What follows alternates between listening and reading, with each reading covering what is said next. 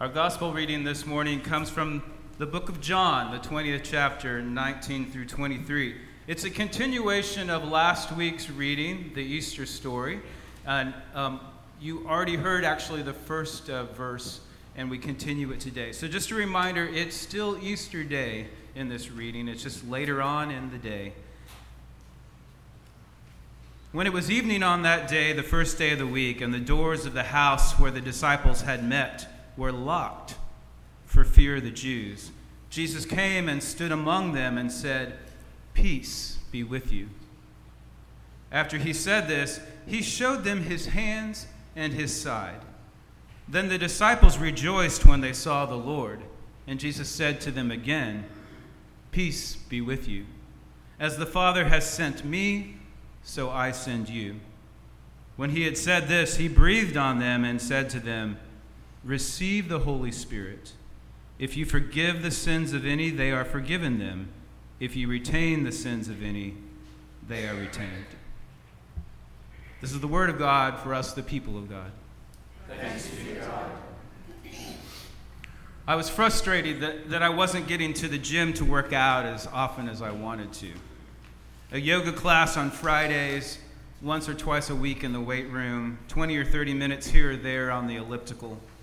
Too often, my desire to go at least three times a week would get cut down to twice or even just once. So I came up with a plan. Any day that I was pretty sure that I wasn't going to make it to the gym, I would try to do something at home in the morning. Now, I didn't have much space for a full workout and no real equipment to speak of. So I decided I would simply start doing push ups on the floor next to our bed, and then I'd follow that up with a few yoga moves down dogs, up dogs, planks, things like that. It was an easy thing to add to my morning routine because it never took more than three or four minutes to accomplish.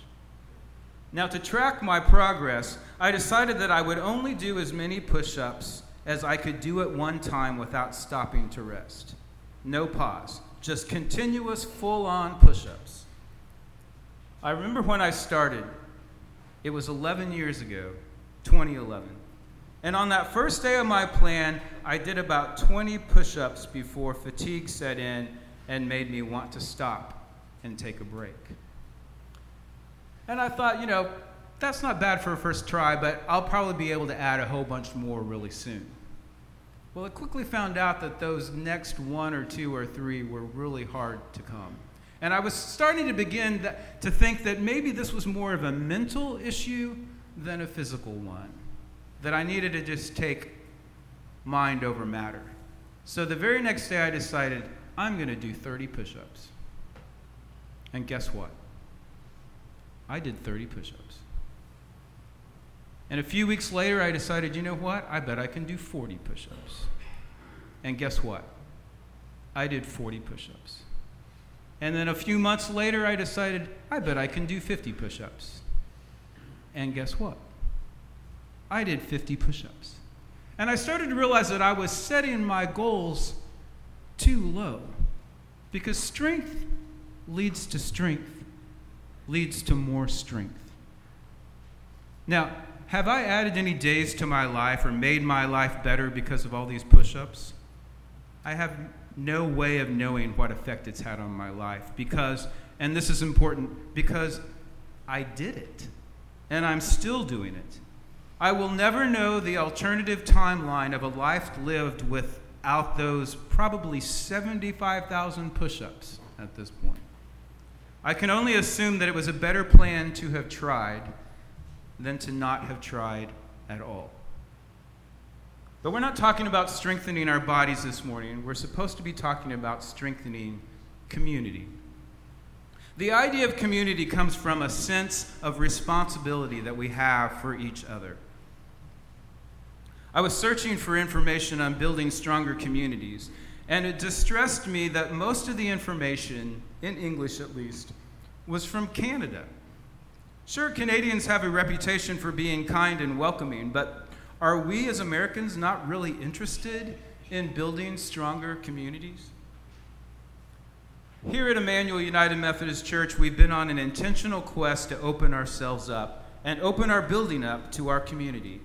to become more welcoming, more inviting, more useful. And our ministry teams have been thinking of ways that we can connect and invite our community into these new spaces that we've built. And we've had several ideas in the works. One of them was jumping at a chance to uh, be a, an election location for our community.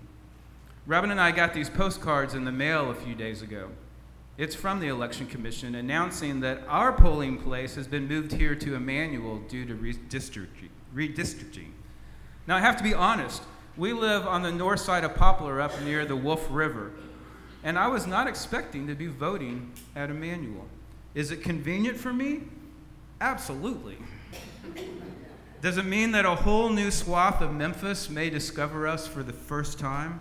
Yes. Is that enough to make a difference? Probably not, but it's a start. Our two scripture readings this morning speak to strengthening community really well, even if at first glance it's not obvious. Psalm 1 says, and this is the psalm that sets the stage for all the other psalms to follow, can be summed up like this People who are open to God's instruction are like trees transplanted beside a source of water. They are never without a resource to sustain their lives, namely God's life giving instruction. They maintain their deep rootedness under any circumstance. And as a result of their life's connection with God, the source of life, they take delight in the teachings of God and find happiness and life. Psalm 1 is an encouragement toward community, but specifically God's community. And then there's this remarkable scripture in the Gospel of John. On first reading, I immediately noticed two things. First, you can't keep Jesus out, you can't shut him out. The door is locked, but he shows up anyway. And the second thing that I noticed is Jesus' scars. In fact, in every one of the four Gospels, after rising from the dead, Jesus still has scars from the crucifixion. There's something real about a person with scars, whether seen or unseen. There's a story that says, Against all odds, I have overcome and I'm still here. In fact, Jesus is stronger because of his scars. His witness is greater because he still has the marks of what he endured. We worship a God who has scars, and that's significant. Frederick Buechner says Jesus is apt to come into the very midst of life at its most real and inescapable. Not in a blaze of unearthly light, not in the midst of a sermon, not in the throes of some kind of religious daydream, but at supper time or walking along a road. Now, this is the element of all the stories about Christ's return to, to life that, ha- that they have in common. Mary waiting at the empty tomb and suddenly turning around to see somebody standing there. Somebody she thought at first was the gardener. All the disciples except Thomas hiding out in a locked house, and then his coming and standing in their midst. And later, when Thomas was there, Jesus coming again and standing in their midst. Peter taking his boat back out after a night at sea, and there on the shore near a little fire of coals, a familiar figure asking, Children, have you any fish? And the two men at Emmaus who knew him in the breaking of the bread. Jesus never approached from on high, but always in the midst, in the midst of people in the midst of real life and the questions that real life asks. The thing which stuns me about Jesus in this text is that he holds no grudges when he has every right to do so. Jesus had every right to be disgusted with his disciples. Some had betrayed and denied him, others, John being the exception, hid during the crucifixion and ran to a locked room because they were afraid. I think, however, they were afraid because they felt guilty. They had not defended Jesus. They ran when they knew they should have stayed. Jesus had taught them better than that, but they folded. What must have been overwhelming to them, however, was the fact that he said shalom. peace to them. He said it three times. They might have expected a lecture from him.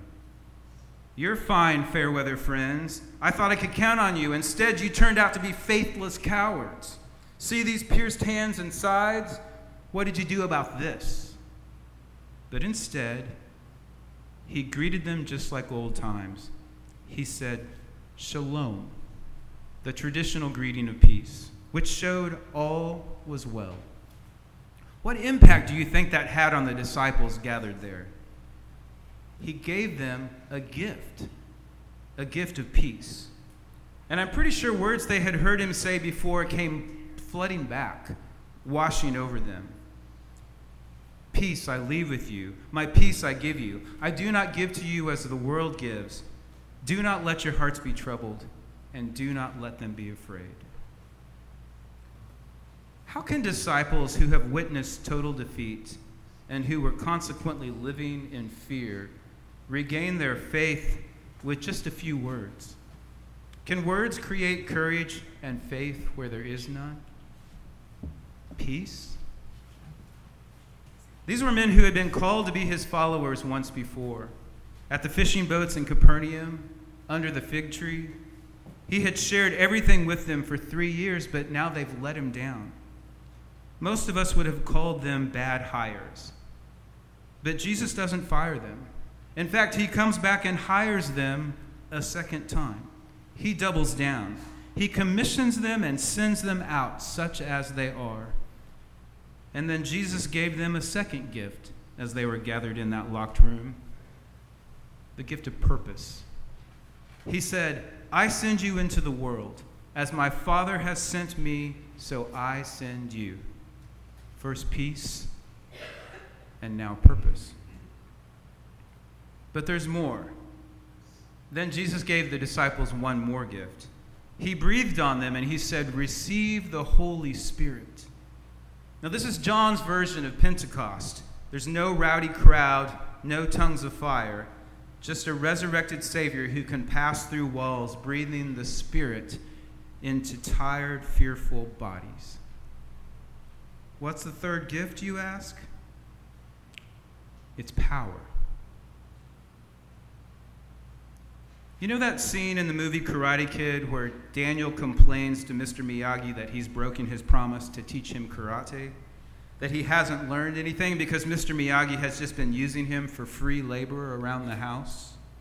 Making him sand the deck and paint the fence and wash and wax those many vintage cars Mr. Miyagi seems to have? And in that dramatic scene, Mr. Miyagi says, Show me sand the floor. Show me wax on, wax off. Show me paint the fence.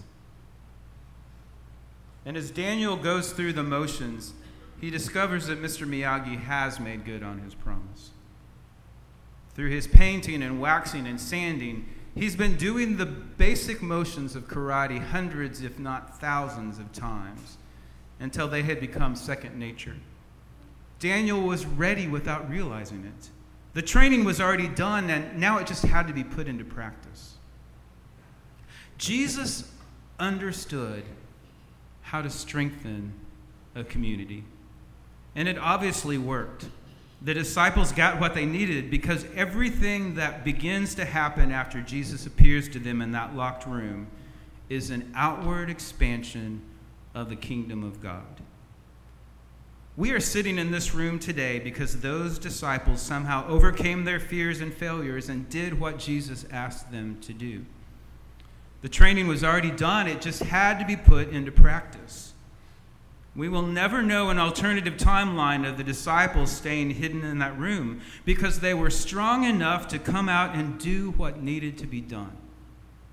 They knew the peace of Christ, the purpose of God, the power of the Holy Spirit. Knock on any door in your community, Gordon Lathrop says, and you'll find some kind of agony. We are called to knock emboldened by the knowledge that we bear the peace and purpose and power of one who bears the scars of his own pain, but who can pass through walls. We knock, empowered by the one who has never been locked out. He is the one who stands in any fearful situation with any fearful soul, bringing peace and purpose and power. I've said it before, but to love our neighbors is to want the same things for them that we want for ourselves. So, if that's true, then how does that translate into strengthening our community? Well, we start by asking the question what do we want for ourselves? It's an important question to ask. In fact, I'd say if we're going to discuss strengthening community, then it should be the question we ask. Are we looking for acceptance? Some kind of knowledge? A leg up? Connection? A place where we feel safe? Where we feel nurtured? What do we dream about? What do we wish for our neighbors? What can we do for our community? The possibilities are nearly endless, but we know there's more to do if we're serious about being the church for this neighborhood and beyond. Our happiness is all mixed up with each other's happiness, and our peace with each other's peace. Our own happiness and our own peace can never be complete, can never be complete until we find some way of sharing it with people who have no happiness and know no peace. Jesus calls us to show this truth forth and to, to live this truth forth. Can you imagine if we, the people called Emmanuel, were the reason that people wanted to live in this neighborhood? Do we dare to dream of that world? A church, a congregation that shapes and orders the life of its community for the betterment of everybody? Peace, purpose, power. Is that the secret to strengthening community? Well, it's actually more. I think it's those three in tandem with the others, each one building on the next. Remember that Jesus entered that locked room full of a bunch of scared folks and said, Peace be with you. Do we know Christ's peace? And then he reminded them that they had a purpose to fulfill. Do we know our purpose? And then he gave them the power that comes through the Holy Spirit to achieve all that they needed to do. And the amazing thing is, they did it. Can we do it too? Do we possess the power that comes from knowing Christ's peace and understanding God's purposes? Once we've tapped into that power, we will get stronger. The more sincerely we work towards strengthening our community, the easier it will be to do what needs to be done. Peace leads to purpose, purpose to power, power to strength. One morning, as I was face down on the floor next to my bed, it hit me. I remember how hard it used to be in the early days of my fitness plan to do those first 20 push ups. But now that I'm doing 50 or more, the first 20 are so easy. They're nothing. But I always have to get through the first 20 to get to the next 20. Strength leads to more strength. So now when I do my push ups, I celebrate the first 20. I celebrate that I have more stamina, more ability, more resilience. Emmanuel, we've done the hard work. We've laid the foundation. We've gotten really good at those first 20. We deserve to celebrate them. And even though we aren't immune from tough circumstances, I know that without a doubt that we are stronger than we think we are. Deep down, we already know what we have to do. We know what it's going to take. We've been exercising the right muscles all along. We've just got to put them into practice. The good news is, Jesus doesn't need us to open the door, He just shows up in our midst. Peace be with you.